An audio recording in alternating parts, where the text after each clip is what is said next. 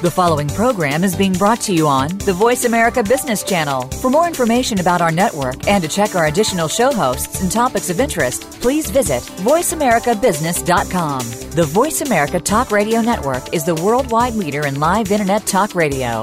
Visit voice america dot com. The views and ideas expressed on the following program are strictly those of the host or guests and do not necessarily reflect the views and ideas held by the Voice America Talk Radio Network, its staff, and management.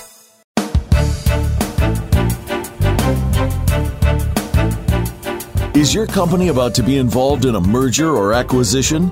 No matter what side of the deal you are on, this can be a daunting and very risky part of business. Welcome to Beyond Financials, the people side of mergers and acquisitions with Sonia Weigel. On each show, you'll hear from top executives representing a variety of industries. We'll discuss the success stories, best practices, and lessons learned that can help you engineer a smooth transition that's good for your business and celebrated by your people. Now, here's your host, Sonia Weigel. Hello, and welcome to Beyond Financials, the people side of mergers and acquisitions. I'm your host, Sonia Weigel, and I am thrilled and honored to be here because this is my very first show. And uh, I'm excited to bring this show to all of you. Um, we will discuss the good, the bad, and the ugly of mergers and acquisitions. In fact, I'm particularly excited to share this with you um, because we're going to talk through the successes, sometimes the failures, and the lessons learned in this space through the wisdom and experience of guests each week that come from a variety of industries and represent all sides of the deal. As the title indicates, we'll focus on the people side of M and A, specifically culture, behaviors, human capital strategy, and processes. How often have we seen deals that were beautifully architected from a finance or a legal perspective, only to fall apart post-close because of culture clashes? We've all seen the two organizations where one is successful because of its speed and because of its nimbleness and, and innovation, trying to merge with another organization that's successful because of its ability to build consensus and take careful time to make careful decisions. Bringing those two organizations together that was successful each on their own causes you to have to decide which, which culture and which approach to business do we choose. What happens from an organization structure perspective when you've got two C F Os in each organization, one in each organization, which C F O do you choose? Or you've got two legacy systems and now you've got to find out how to integrate them somehow, and unfortunately they can't be. These things are often thought about after the deal has closed, and usually only because the misalignment is causing problems. It's kind of like putting a ring on her finger and waiting until after the wedding to see if you belong together. So what qualifies me to host a show on M and A integration? Well, after school, I joined the world of Big Five consulting with a focus on human capital strategy, change management, organization development, and strategy. And I applied these concepts to global organization transformation projects like business process outsourcing and E R P implementations, and of course, mergers and acquisitions. I was having a great time on the partner track. I was newly married. I was traveling every week doing the work that I absolutely love to do. And then I had our first baby. And although I didn't expect it, um, I looked at him for the first time, and the partner track no longer mattered, and travel was now out of the question because I never, ever wanted to leave this little baby ever. So that uh, caused me to look internally, and I went on to accept an executive position with a global property and casualty insurance company and applied my skill sets there. Soon after that, uh, doing well, traveling again, and I had one baby calling the nanny mommy and another one on the way. And I knew then that there had to be a way to do what I love from a work perspective and still be the kind of mommy that I wanted to be. And so that's when, way back in two thousand, I started S W C Management Consulting. So through all of these years, we've done a lot of M and A integration work. We've been on the buy side and the sell side. We've done due diligence, we've done post-deal integration, and we've done operationalization and helped companies determine how to uh, realize their growth strategies. We like to work across all industries, but particularly like to focus on deal sizes between fifty million dollars and five hundred million dollars. I've managed to assemble a team of highly experienced consultants who are experts in everything from executive compensation to risk management to diversity and inclusion, and we apply all of these disciplines and more to help organization transformations that are successful and sustainable. My favorite part of this work is getting to work with our clients to bring tangible impact through human resources. We like to help companies to harness their most important asset, their people, and that's why I do this. It's my hope to use this radio show as a platform to help many of you in the same way. I'd like to host an interactive show that gives you, the listening audience, the access to the best minds of the business for the benefit of themselves and for their companies. And to that end, I'm sitting here now with one of those great minds. I have with me today Stephen Sanders, and he is the C E O and Chief Investment Strategist for Beltraith Capital and Stone Ridge Investment Partners. He has an aggressive growth strategy for his firm that is largely dependent on the fast but measured acquisition of other firms. And in fact, he's already done three transactions since his initial acquisition of Stone Ridge in two thousand nine, and he shows no signs of stopping. We're going to talk with him today about what he's learned about culture and organization dynamics and the role that they play in the transactions he's already completed and the impact that those lessons have had on the sustainable success of these acquisitions. Before I turn it over to Steve, let me just give you a little bit about his background. And I'm going to read this because it's not only very impressive, but it has a lot of big numbers in it, and I don't want to get it wrong. Over the last thirty years, Steve Sanders has been a true leader in the emerging manager investment industry. In two thousand eight, Mister Sanders formed Beltraith Capital to execute on his vision to acquire and grow small to mid-sized asset management firms. In two thousand nine, he acquired Stone Ridge Investment Partners, L L C. Steve and his team grew Stone Ridge from two hundred million dollars in assets under management to one point three billion dollars in assets under management in just six years.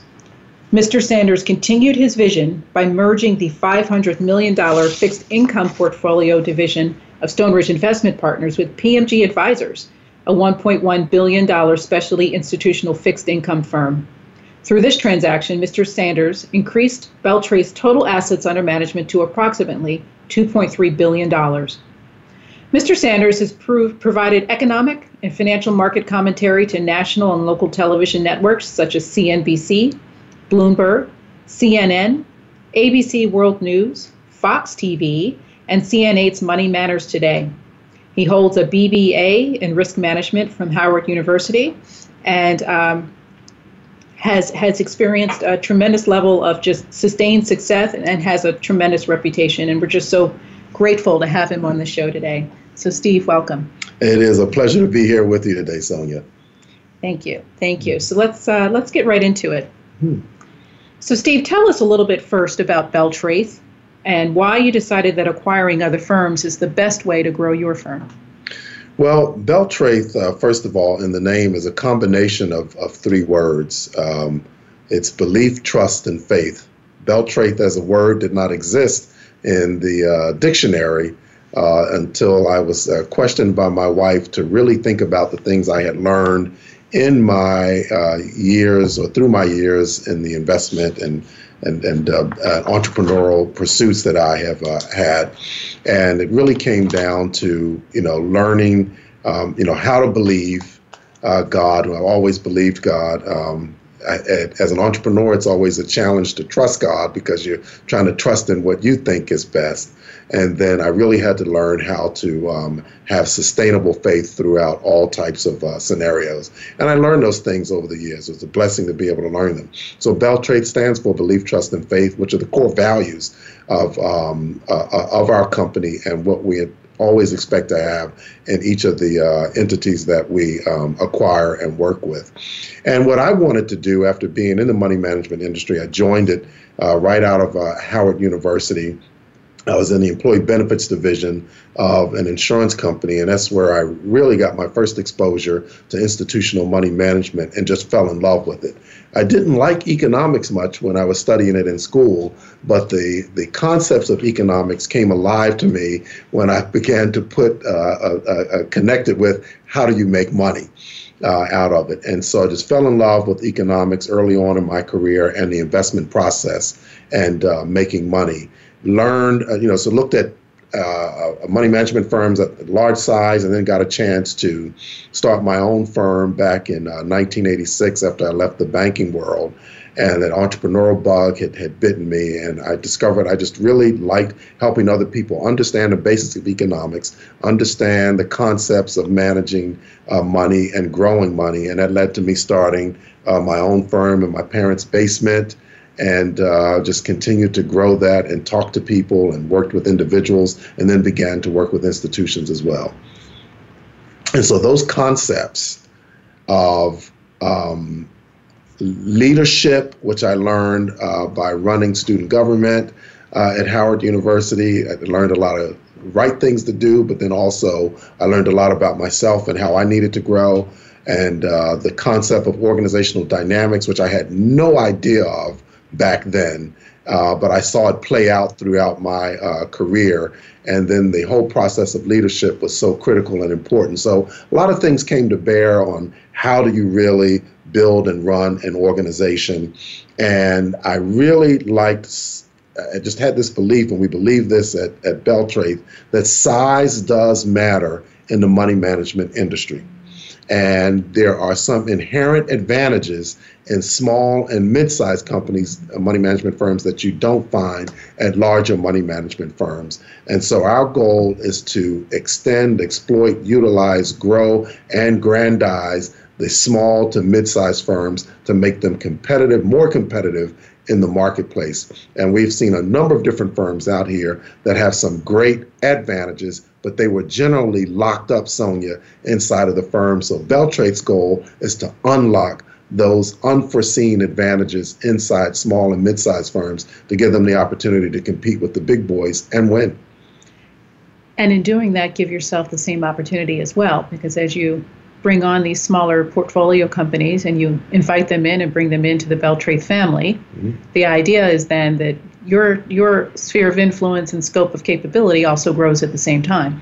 It really does in terms of hiring people, um, making sure you have a diverse group of people inside of the firm, uh, really begin to shape the industry in a way that most people don't get a chance to do, you know, inside of their uh, uh, careers. And then just being able to take on all of those challenges. And I do love the challenges. They can wear you out, but I do love and enjoy the challenges that each one of the entities provides. And as you know, uh, when there's one challenge at one firm, it's the solution Uh, or an answer to a challenge that you see at the at another firm. So you just keep getting better and better with every passing quarter, every passing week, every passing challenge that is thrown before you. Yeah, yeah, yeah. It's um, it it starts with, so how do we build capabilities to accentuate and develop and, and position ourselves better in the marketplace? But it can't end there. Right. It doesn't. That's the beginning. Yes. Um, but, uh, you know, a, a lot of what we're going to talk about today are some of those uh, often unforeseen factors that go into um, the the quantitative side of, yeah. of doing these things. And so, uh, you know, that's really where we want to pick your yeah. brain a bit, because I know that you've learned a lot in this area, and I know you've got a a unique appreciation for the idea of, of O D and, and, and the role that it plays, unique for the industry, mm. unique for leadership in general. And uh, it's one of the things that I've I've watched from afar, and, and I've watched you apply brilliantly. So You've I'm ex- seen some of the pain and some of the gain. That's very true. It's very true. Uh, but I am excited for you to share some of those learnings uh, with, with, with our listeners. Um, what, what are some of the things that... Um, first drew you to O D mm. um, as you think about uh, applying it mm. to your acquisition strategy? Yeah.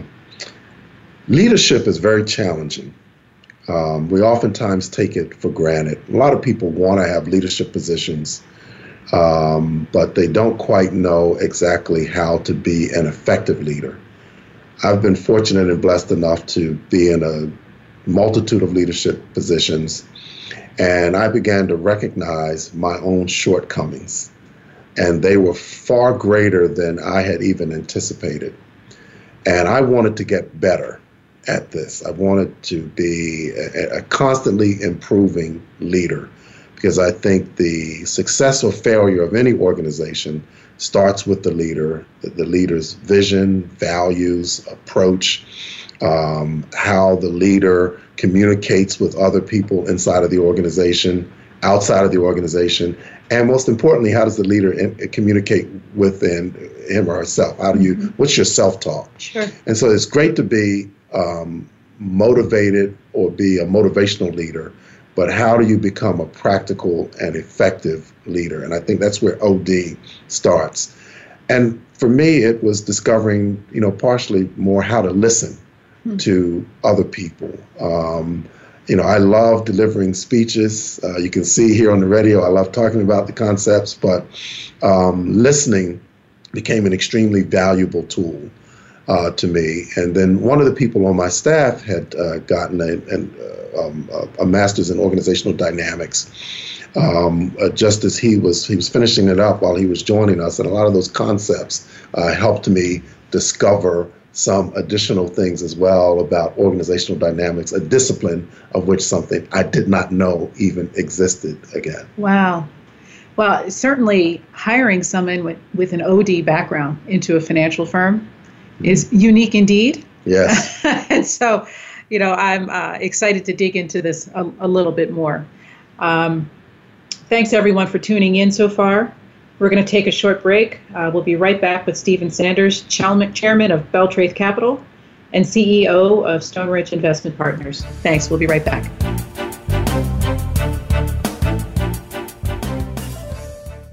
Become our friend on Facebook. Post your thoughts about our shows and network on our timeline. Visit facebook.com forward slash Voice America. Tune in to The Soul of Enterprise, Business in the Knowledge Economy, with co-hosts Ron Baker and Ed Kless. Ron and Ed will show you how to recognize that wealth is created by intellectual capital. It's all in the possibilities that we can create and that are created for us. These possibilities are destined to be discovered by human imagination and through the service of others, creating a brighter future for all of us. The Soul of Enterprise is heard live every Friday at one p.m. Pacific Time, four p.m. Eastern, on the Voice America Business Channel, and simulcast at the same time on the Voice America Variety Channel. Have you friended us on Facebook yet? Why not? Just go to Facebook.com forward slash Voice America or search for the keywords Voice America. Once you are part of our Facebook network, you'll receive daily messages about what's happening with our shows, this week's featured guests, and new happenings at the Voice America Talk Radio Network. And you can add your voice to the always active discussions on our timeline. Just go to Facebook.com forward slash Voice America or search for Voice America.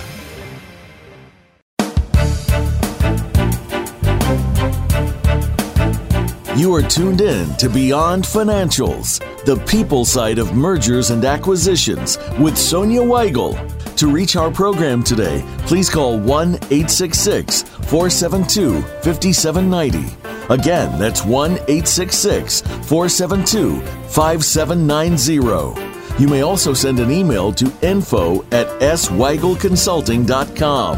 Now, back to Beyond Financials, the people side of mergers and acquisitions.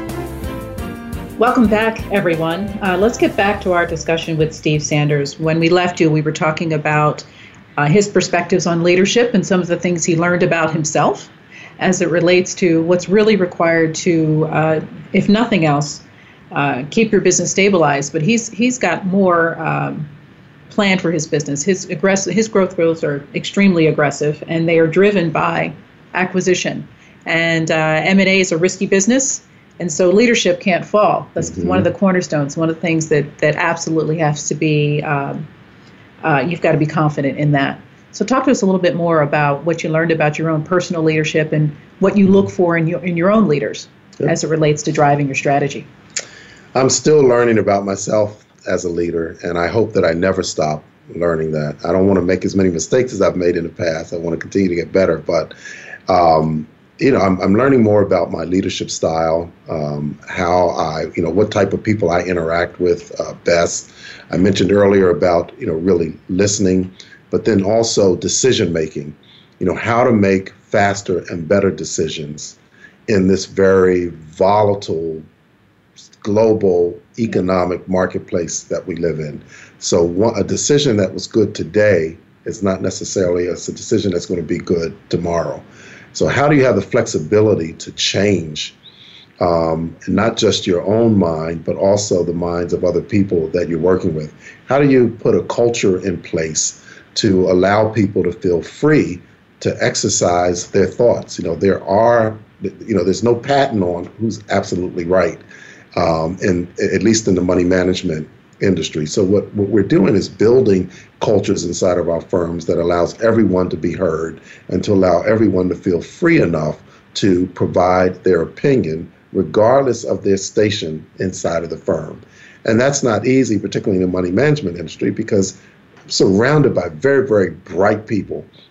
Oftentimes, they have their own very strong opinions um, about how a portfolio should be positioned, or what should be in a portfolio, or how they feel about, um, you know, the economy. So now I've grown to enjoy listening more to people that are that have a different approach than I do, and and uh, even if I agree with someone's approach, I will sometimes take the opposite Uh, spectrum. If someone thinks interest rates are going to go up, mm-hmm. then I may begin to argue why interest rates may go down, because I think it's healthy for us to have that sort of exchange uh, inside of the firm.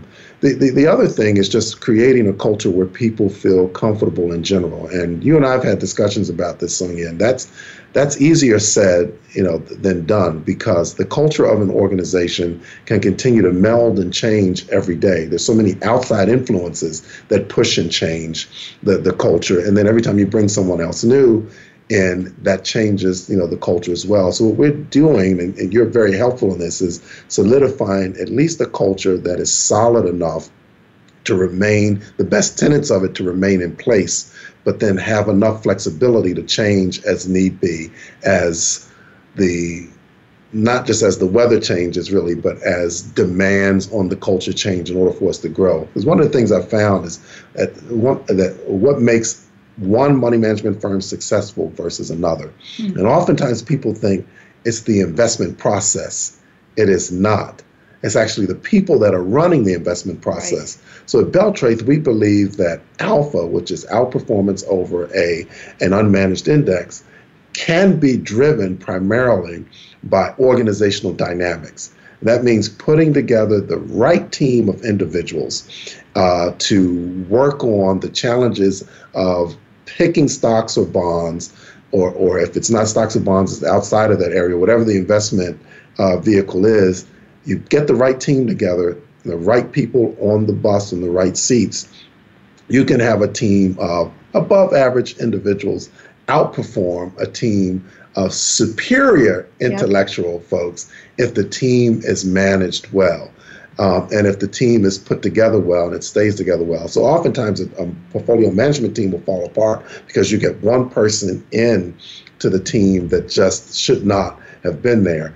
And this is the, the hard part, is that you don't see that until a couple of quarters later when you see the underperformance. We have suffered through that mm-hmm. in, in one or two of our companies where the team was either too, you know, too weak, or we needed, or it was just, when I say weak, you might have had too much responsibility on one person's shoulders. It's only twenty-four hours in a day. You've got to get that off of that person's shoulders, get enough of the right people inside the uh, on the team with limited resources right. and still be able to perform, because clients don't care whether we're up against a firm that has one hundred billion dollars or a firm that has fifty billion dollars and we have one billion dollars. They don't care. They, we're against the same indexes and we're in the, in the same peers. People don't look at that. So, but in a smaller firm, you have the ability to be more nimble and can change something in the investment process and the team a lot quicker.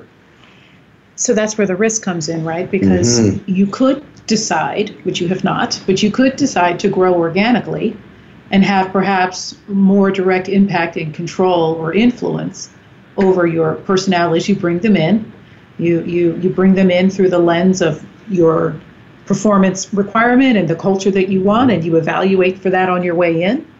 But you've decided that you want to grow quickly, you want to grow massively and aggressively by acquisition, which means you're taking the risk of bringing in these other organizations that bring their own culture, their own behaviors, their own ways of working. And you've got to, without impacting performance, plug them into the holding company structure. And so what you and I have talked about to begin to mitigate some of those risks is analyzing and assessing for fit before you get into that transaction. Because in, in my world, ideally, we have these discussions before you push play right. on, on the deal. I, I more often than not, we get the call after things have gone sideways and we're trying to fix things. You know, that whole, you know, mm-hmm. do we need to, should we be married after the wedding? That, that, that whole conversation. But, you know, I think some of the most exciting conversations that you and I have had recently have been about, you know, what does that look like? What does the process um, look like for doing some of this analysis and some of this assessment in, in, in advance, even as you evaluate targets and, right. and, and, and for fit? So, so what have some of the lessons you've learned, even in the acquisitions you've done already, mm. taught you? And how, how does that inform your decision-making when you're looking at potential targets to acquire? Well, it's... Two, two to three things. One, uh, we do have a strategy for organic growth um, as well, but I recognize that there are opportunities out here in the inorganic uh, space for growth that are just as viable. And how do you marry yep. the two of those? And you've helped us see, you know, how to do that, how to evaluate it. I had some ideas on what should be done on the inorganic side, the organic side. We'd put all of that in place. You know, new business development, getting the right people in, going out and, you know, being at the conferences, speaking at conferences, talking to people. We were doing all of, of those things. But we kept seeing these inorganic opportunities with firms that actually what happened was the inorganic opportunities were greater and more prevalent than we thought they would be.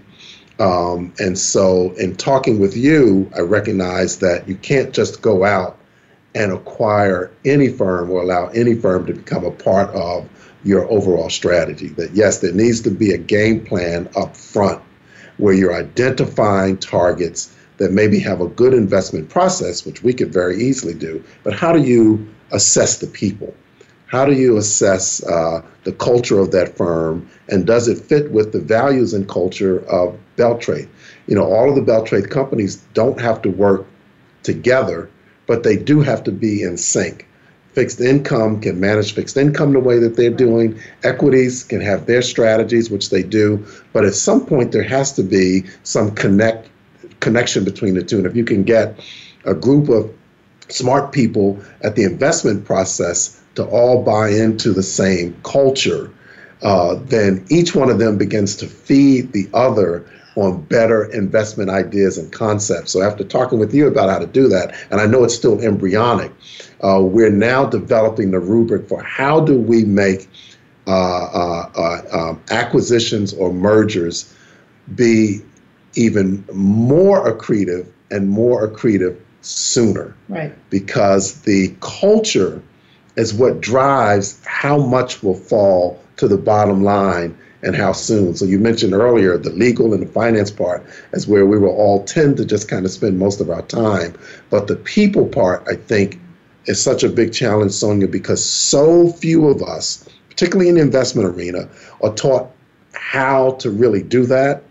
And then so few entrepreneurs want to spend time in that area because it's considered these soft skills. Yes. But it's the soft skills and the soft conversations that are driving us hardly and quickly out of business.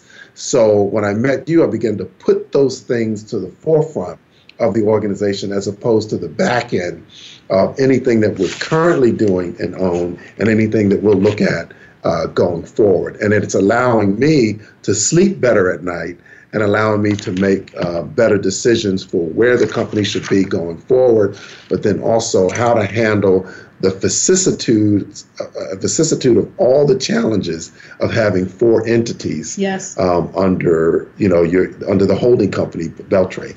Yeah, I, I, one of the things that's been most interesting about your journey so far to the, to watch from the outside is um, you've had a measure of success from your initial infrastructure, your organic infrastructure, but you've you've got a very strong Um, perspective and opinion on the culture that you want inside of your organization. And one of the things that we've talked about is regardless of operations and regardless of, of, of how each portfolio company does what it's here to do, having a consistent connection to the overall vision and mission and strategy that you've set. And these are these are behavioral, right? I mean, you are an entrepreneur. Mm-hmm. You have a, a certain level of risk tolerance. You uh, expect and require a certain amount of uh, critical thinking and, and, and self-drive from your folks, where they also operate as intrapreneurs for the benefit mm-hmm. of, of, of the business. So one of the things I'd love to talk with you about is, how do you cascade that down equitably and and and consistently across all of your portfolio companies? Because, you know, th- therein I think lies the secret sauce to doing acquisitions in a way where, you know, each each company is operating and performing at a, at a high rate. But there, it's it's sometimes it's as much about how you do the work mm-hmm. as much as, as as the work that you do itself. And uh, you know, so I'd love to to get your perspective on yeah. on some of that. Well, you mentioned the word how. Um, we, you know, how you do the work, how do you get it done? And I think a lot of that really does, if I can borrow the title of a famous book, it starts with why. Um, understanding why we are in the business that we're in is so important. Um, I think it's important for my colleagues to know that from the Beltraith level and the individual company levels. Uh, then it is also, you know, important for us to understand why they are in the business that they're in. Why are they in the money management business, and what is it that they expect to get out of that business? When we find out what that is, yes. that's when that's when the magic begins. That's when we begin to know we can taste the secret sauce, and we know what some of the ingredients are inside. Awesome. Awesome. Thank you, Steve. We're going to take another quick break, and when we come back, we'll talk a little bit about this role of culture and people and, and what it looks like inside your industry, the institutional money management industry. Uh, thanks for joining us, and uh, we'll be right back. Become our friend on Facebook. Post your thoughts about our shows and network on our timeline. Visit facebook.com forward slash Voice America. Tune in to The Soul of Enterprise, Business in the Knowledge Economy, with co-hosts Ron Baker and Ed Kless. Ron and Ed will show you how to recognize that wealth is created by intellectual capital. It's all in the possibilities that we can create and that are created for us. These possibilities are destined to be discovered by human imagination and through the service of others, creating a brighter future for all of us. The Soul of Enterprise is heard live every Friday at one p.m. Pacific Time, four p.m. Eastern, on the Voice America Business Channel, and simulcast at the same time on the Voice America Variety Channel. Have you friended us on Facebook yet? Why not? Just go to Facebook.com forward slash Voice America or search for the keywords Voice America. Once you are part of our Facebook network, you'll receive daily messages about what's happening with our shows, this week's featured guests, and new happenings at the Voice America Talk Radio Network. And you can add your voice to the always active discussions on our timeline. Just go to Facebook.com forward slash Voice America or search for Voice America.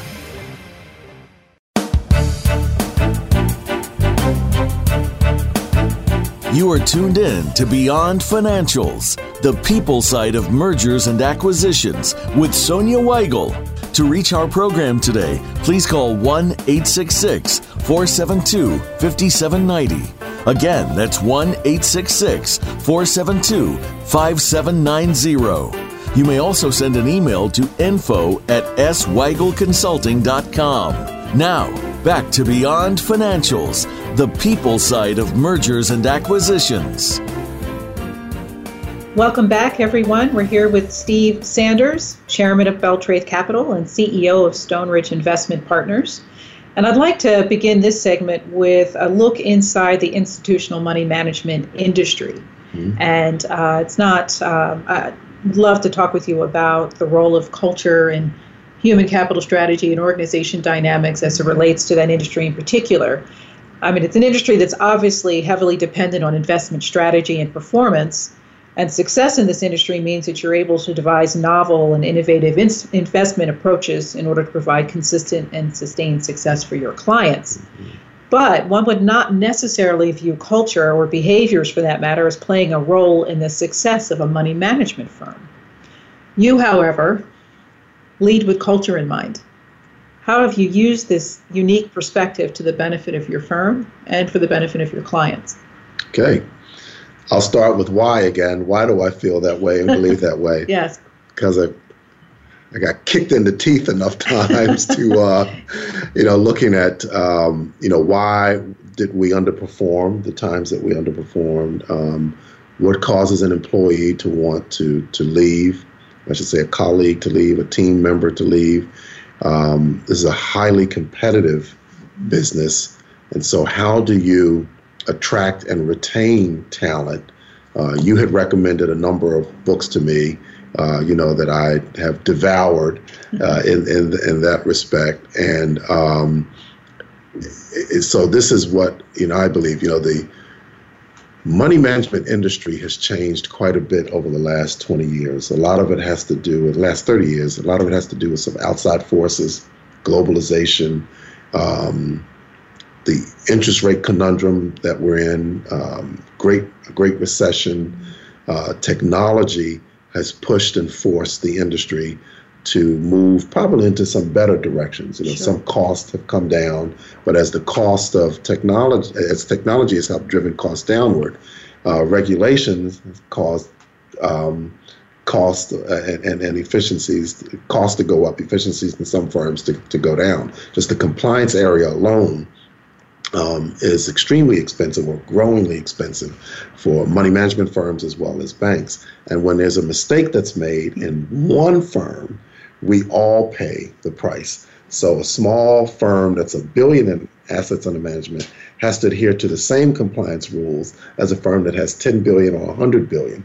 Uh, the other is that this concept of passive money management has put a lot of pressure, fee pressure in particular, on actively managed uh, investment strategies. A large portion of the smaller firms have active portfolio management strategies as opposed to an index strategy, which means they're constantly having to find ways with rising costs and, and a number of areas having to find ways to still be um, in business despite, or remain in business despite costs going up. And I think that's made it far more challenging for firms to be able to compete su- sure. successfully, and that's going to continue. So that means you've got to look for non-balance sheet ways to yes. compete and be effective. And that goes to exactly what you were saying. It goes back to the people. You've got to get more out of fewer people. And you have to, and, and in order to do that, I'm just a big believer that you've got to keep people happy. So there are two types of income. There's the check that they take, that, that colleagues take home, we all take home every two weeks or every month. Then there's also something that one of my colleagues uh, introduced me to, uh, Phil Brown introduced me to, we call psychic income. Huh. And that psychic income has to do with organizational dynamics. How do you feel about the place that you work? How do you feel about the people that you work with? Um, um, are you able to um, take a situation where there's a lot of stress, and in the money management industry, there's stress every day. How do you alleviate some of that stress, or at least allow people to leave out of the, the, the firm each day and want to come back tomorrow? It's always said that the greatest asset in a money management firm walks out the door yeah. every day and then has to decide to walk back in. Right. And you got to walk back in stronger than you were that existing uh, the, the, the day before.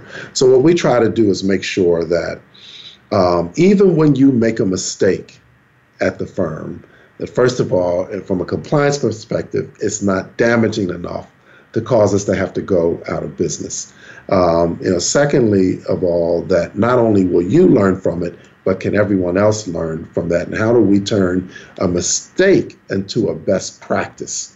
Because there's something embedded, there's a seed inside of every decision that we make that is not the best decision that allows us to get closer to the best decision. Now, I'm not talking about anything illegal, but even when you make those mistakes, yeah. you should have learned something sure. those as well. And then how do we continue to learn from our competitors' uh, um, mistakes, and then also what they're doing? So I go back to the concept of our patent office is never closed. So we're constantly looking for a better way. Now, all of that is couched under one very particular thing that we think differentiates us from a lot of firms, and that is We're in this business to find solutions for our clients. We don't believe in taking a product off the shelf and shoving that into the face of a client. Mm-hmm. What we want to do is listen to the client and where is their maximum pain. For example, and this helped us design a product that's very innovative, first of a kind product in the very sleepy fixed income space. We kept hearing from our clients that they were concerned with low interest rate environments, and our clients are large institutions, the uh, you know pu- public funds, the you know, state and city pension funds, and, and corporations and, and unions. And they're saying our fixed income portfolio is not producing enough for us. Interest rates, interest rates are so low. Uh, and then we're concerned that at some point interest rates will go back up. You know, we've had a, a secular decline in interest rates over the last thirty years. Mm-hmm. So we're at a thirty-year low. At some point, interest rates will go back up, which began to happen recently. When interest rates go up, on a, that affects a fixed income portfolio um, dramatically, which means the bond prices dip. So clients said, we need you to help us find a way. We need somebody to help us find a way to ring fence that that that risk. Sure. And so we took two years and just talked to more clients and talked about different things that were out there. And um, we looked at one of the oldest uh, uh, um, uh, debt classes in the world, consumer debt.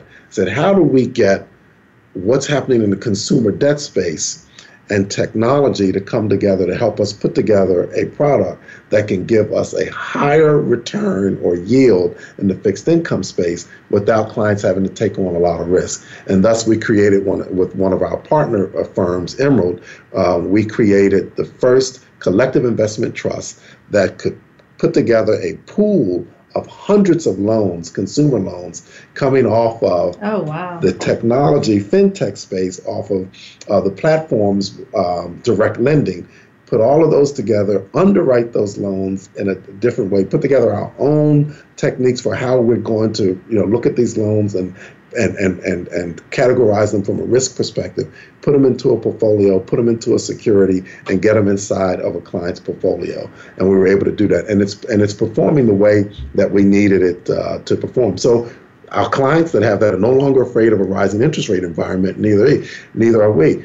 But, you know, that took time listening to our fixed income uh, uh, uh, uh, specialists, listening to the new business development people, and everyone listening uh, to clients. And we want to continue to do that. It can be done in the equity space, private equity space, real estate, infrastructure. Um, and I think we need to do more of it, particularly in the actively managed domestic equity space, which you'll begin to hear us talk about more as we're rolling out some of these things that we've incubated uh, inside of uh, Stone Ridge uh, in- Investment Partners. So we got to be able to compete right. as an active manager right. in a passively growing world. And there's a way to do that. One of the ways starts with your team and making sure your cost structure are in line. So what I heard in that was that the market was requiring something very specific yes. of you and your firm and of the industry. The industry, yes. And your response to that was to say, okay, there are certain ways of working that we're going to have to employ in order to meet this market need. And reaching across, this was particularly in your fixed income business, but you know, I heard certain competencies and, mm. and skill sets in what you said that were required to course correct and meet this new market need. And I, See, I love the way you say the stuff. I said it all. You just, I love the way you say it, Sonia. Thank you. Yes, course correct. So yes, let me let me tell you what you were thinking yes, at the time, whether you me, were, whether you knew it or not. You know, it, it was coalescing your folks around your vision for entrepreneurial thinking and risk tolerance. You allowed for that by allowing for mistakes to be made, certainly within compliance and legal constructs, but the idea is that mistakes are okay. We just need to learn from them. And that stretches a, an entrepreneurial and risk tolerance muscle that you were then able to grow in your folks, build that capability. They deployed that with a measure of, of, of creativity and entrepreneurial thinking to help you develop a new approach that then matched the need of the marketplace. Wow, you make me sound so smart. You are so yes. smart. It's utter, utterly, utterly brilliant. Thank you. That's. I, I wish I could have said it so eloquently. That, that's exactly right. And we wanted to make sure we could repeat that process. So I'll give out that's one of our key secrets on, on how to do that. You know, particularly early on, we didn't have money to fly everywhere we needed to fly, so we had to drive. Oh, I remember you doing that. Yes, yeah. And so a drive from Philadelphia to Pittsburgh can take you about five hours. But what's interesting is that when you put a team of people in the car together, yeah. and you say, by the time we get there, we're going to have a solution, it's magical. Wow, that's time well spent. Yes. On that long drive to Pittsburgh, yes. which I've done many, many, many times. Uh, mm-hmm. Yeah, no, that's interesting. That is mm-hmm. really interesting. Because you're captive. Yeah, you're right there. You can power. You can talk as loud as you want. You can, you, you know, just really just sort of open up, take a couple of bathroom breaks along the way. And we, and so that was an unintended consequence of what our financial situation looked like early on. Now we make sure that we find that time. I enjoy that ride. I'll drive all the way to California if it'll help me yes. get to a solution. So there's something cathartic about doing it. I want to get there as fast as possible, yes. but fast is not always the best. Right. It's making it effective, because when you enhance an investment process, you need to have tested it out. And and so you know that it, it's going to work, and then you need to make sure that you can clearly explain it to a uh, to a client as well. So we're constantly in the laboratory in every one of our firms looking for a better solution. And how do we go back to our core value, which is on our mission, is to make sure we are driving alpha. We're driving outperformance, finding ways to drive outperformance under any market conditions. And I'll tell you, that's not the easiest thing to do, but the moment you get the right group together, yes. and they're going to fight sometimes, or they're going to be battles, they're going to be clashes, but you've got to have, um, what do you call it, um, uh, uh, it's chaos, but it's um, it, it's constructive chaos. Constructive chaos. And that's yes. the leader's responsibility, yes. is to make sure that he or she puts a culture in place that will allow for that to happen. That's fantastic. Mm-hmm. That's fantastic. Well, we're going to break for, for one last time, and then when we come back, we're going to ask Steve to give us some advice. Uh, thanks for joining us. We'll be right back.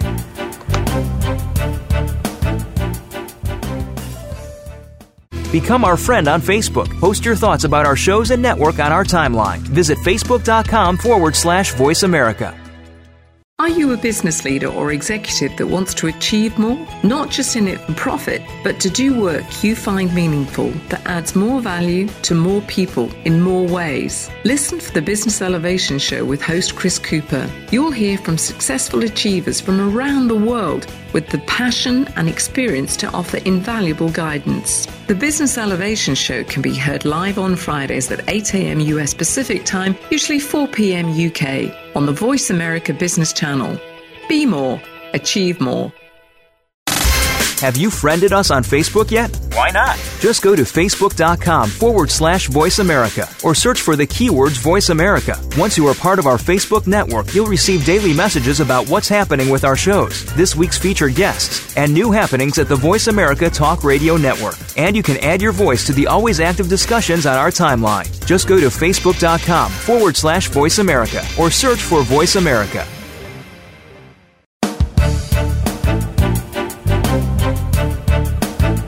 You are tuned in to Beyond Financials, the people side of mergers and acquisitions with Sonia Weigel. To reach our program today, please call one eight six six, four seven two, five seven nine zero. Again, that's one eight six six, four seven two, five seven nine zero. You may also send an email to info at s weigel consulting dot com. Now, back to Beyond Financials, the people side of mergers and acquisitions. Welcome back, everybody. Again, we're here with Stephen Sanders, chairman of Beltraith Capital and C E O of Stone Ridge Investment Partners. And we're talking about the role of culture and human capital strategy and organization dynamics and how he has deployed that thinking and, and those principles in the successful acquisition strategy that he's employed. And uh, in this last segment, Steve, I'd like you to look back on what you've done so far and think forward to what you'd like to do mm. uh, in the future. And, you know, if there's some ad- advice that you could give those that are presently in the midst of a transaction or contemplating one, what are some lessons learned that you would uh, that you would offer? Well, from the beginning, the first thing I would do is, is tell someone to consult with, hire someone like your, yourself, Sonia. Oh, I appreciate um, that. Thank you. I, if I could do anything over again, I would have brought, um, you know, someone with your skill set into the process earlier and sooner. I would have probably had fewer sleepless nights, because I, uh, you know, I know what I'm good at. I can find the deal. I can, you know, motivate and guide the people. Uh, once the deal is done, um, I can even do a fairly decent job of uh, economic uh, analysis and prognostication. But putting the strategies and processes in place in advance of an acquisition to make sure that you have a smooth transition outside of the legal and financial part is extraordinarily important. Because uh, when the legal and financial people are gone, all you're left with is really the organizational dynamics. Sure. And so what is it that someone should be looking for when they do that? Um, it's making sure that you understand the, the dreams, desires of the people on the other side of the table. Uh, one of my favorite movie scenes uh, is from... Um, Uh, Pretty Woman, when Richard Gere was, towards the end of the movie, he was about to take over a company, and his legal people had done all the work that they had done, and and, and, and there wasn't maybe proper treatment of the other side, the guy on the other side who was selling the business. And Richard Gere threw them all out the window and said, no, let's, he sat there with the yeah. owner of the other business and said, let's figure out how we're going to do this. And that was, a, I think it was a game changer. If we could probably have another chapter of that movie, you would see how that was probably one of his more successful uh, events. And that doesn't, I mean, successful acquisitions, that doesn't mean that you're a soft person. It doesn't mean that you're, um, you know, a pushover. That means that you're really seeking to make this successful for everyone. Uh, because it's only twenty-four hours in a day. Right. Uh, so you've really got to figure out how to get people to move faster and better. And you do that by really understanding the people on the other side of the table and making sure that they understand you uh, very well. Most people in my industry are not very good at doing that. Thus, there's a great opportunity for Beltraith. Um, and I think most entrepreneurs aren't very good at doing that either. Yeah. So it's really, really critical to talk with someone that's extraordinarily good at, at working with you, and you need that person on your team. Um, the other thing that I found is that all deals take you longer than you think they will. Right, right. But sometimes in that longevity is also the secret to success. If it's taking a little longer, that means the things that we just talked about earlier, you probably have not done in advance. So before you even get the lawyers and the financial people engaged, get the organizational dynamic people engaged first. And you'll find that the time period to get the deal done will actually be shortened. And I think the results will be a lot better. We're going to engage other companies. We're going to do other um, uh, uh, um, acquisitions. You know, our, our goal is to, you know, reach twenty billion dollars over, uh, over a reasonable period um, of time, and to continue to grow assets. And we're not doing that because we just want to grow to a certain number. We're doing it because we see so much pain in the industry, and we think that our formula can help help alleviate that pain, both on the money manager side as well as on the client side, because we really do believe that smaller is actually better. It actually gives you an opportunity to be more nimble, sure. more entrepreneurial. You have this boutique concept, and and uh, so you let money managers do what it is they do best: build portfolios, analyze companies, uh, manage money, and you take all of the other things off of them: compliance, new business development, client service, um, operations, uh, leadership management, succession. That's what Beltraith takes off of them. When do you need additional capital, you know, for growth? Beltraith takes all of that off of the money manager's uh, uh, uh, table and allow them to do what it is or the, what it is they do best, which is manage money, come up with new ideas and better ways to give clients risk-adjusted returns right. consistently. To outperform. That's what the marketplace is demanding, institutionally as well as at a retail level. And it's demanding it. It's going to get it from somewhere. We yeah. want to be the providers yes. of it. Well, I, I'll say that uh, you have established quite a reputation for yourself and Thank for you. your firm. I think the thing to be if you're a smaller middle uh, money management company out there, is a is a Beltraith company, uh, because your your vision is strong and your execution is stronger. And um, I think a lot of that has to to do with the special and unique knowledge and awareness and acknowledgement of the role that organization development and human capital strategy and, and, and culture play. So I, I really do believe that makes you a very uh, unique player in the market. Thank you. And uh, it certainly is exciting to watch as you as you uh, go through and do this. And uh, I want to thank you so very much for honoring me by being my very first guest on my very Welcome. first show. I'm honored as well. And uh, I thank you for your insights and for the learnings that you shared. Well, on behalf of all of the marketplace that's listening and those that will be listening soon, uh, you're a breath of fresh air, and, um, and, and your concepts and uh, your theories um, are very practical and work. So thank you so much for what you provided to Beltraith and what you will continue to provide us and what you're providing to the rest of the public now with your level of expertise. Thank, thank you. you. Thank you so much. I, I really appreciate that. Well, that's it for today. Um, thank you all for being with me um, on my very first show. As I've said, I, I'm, I'm glad to be here, and I'm humbled to have this opportunity. And I will see you next week at the same time on the Business Channel on Voice America. Have a great day.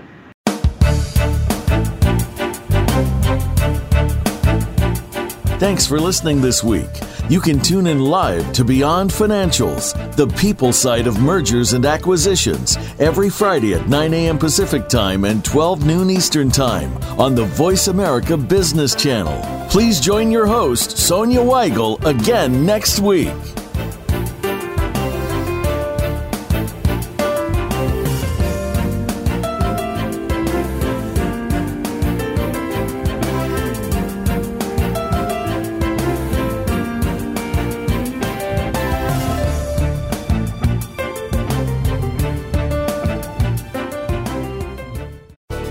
Thanks again for listening to the preceding program brought to you on the Voice America Business Channel. For more information about our network and to check out additional show hosts and topics of interest, please visit voice america business dot com.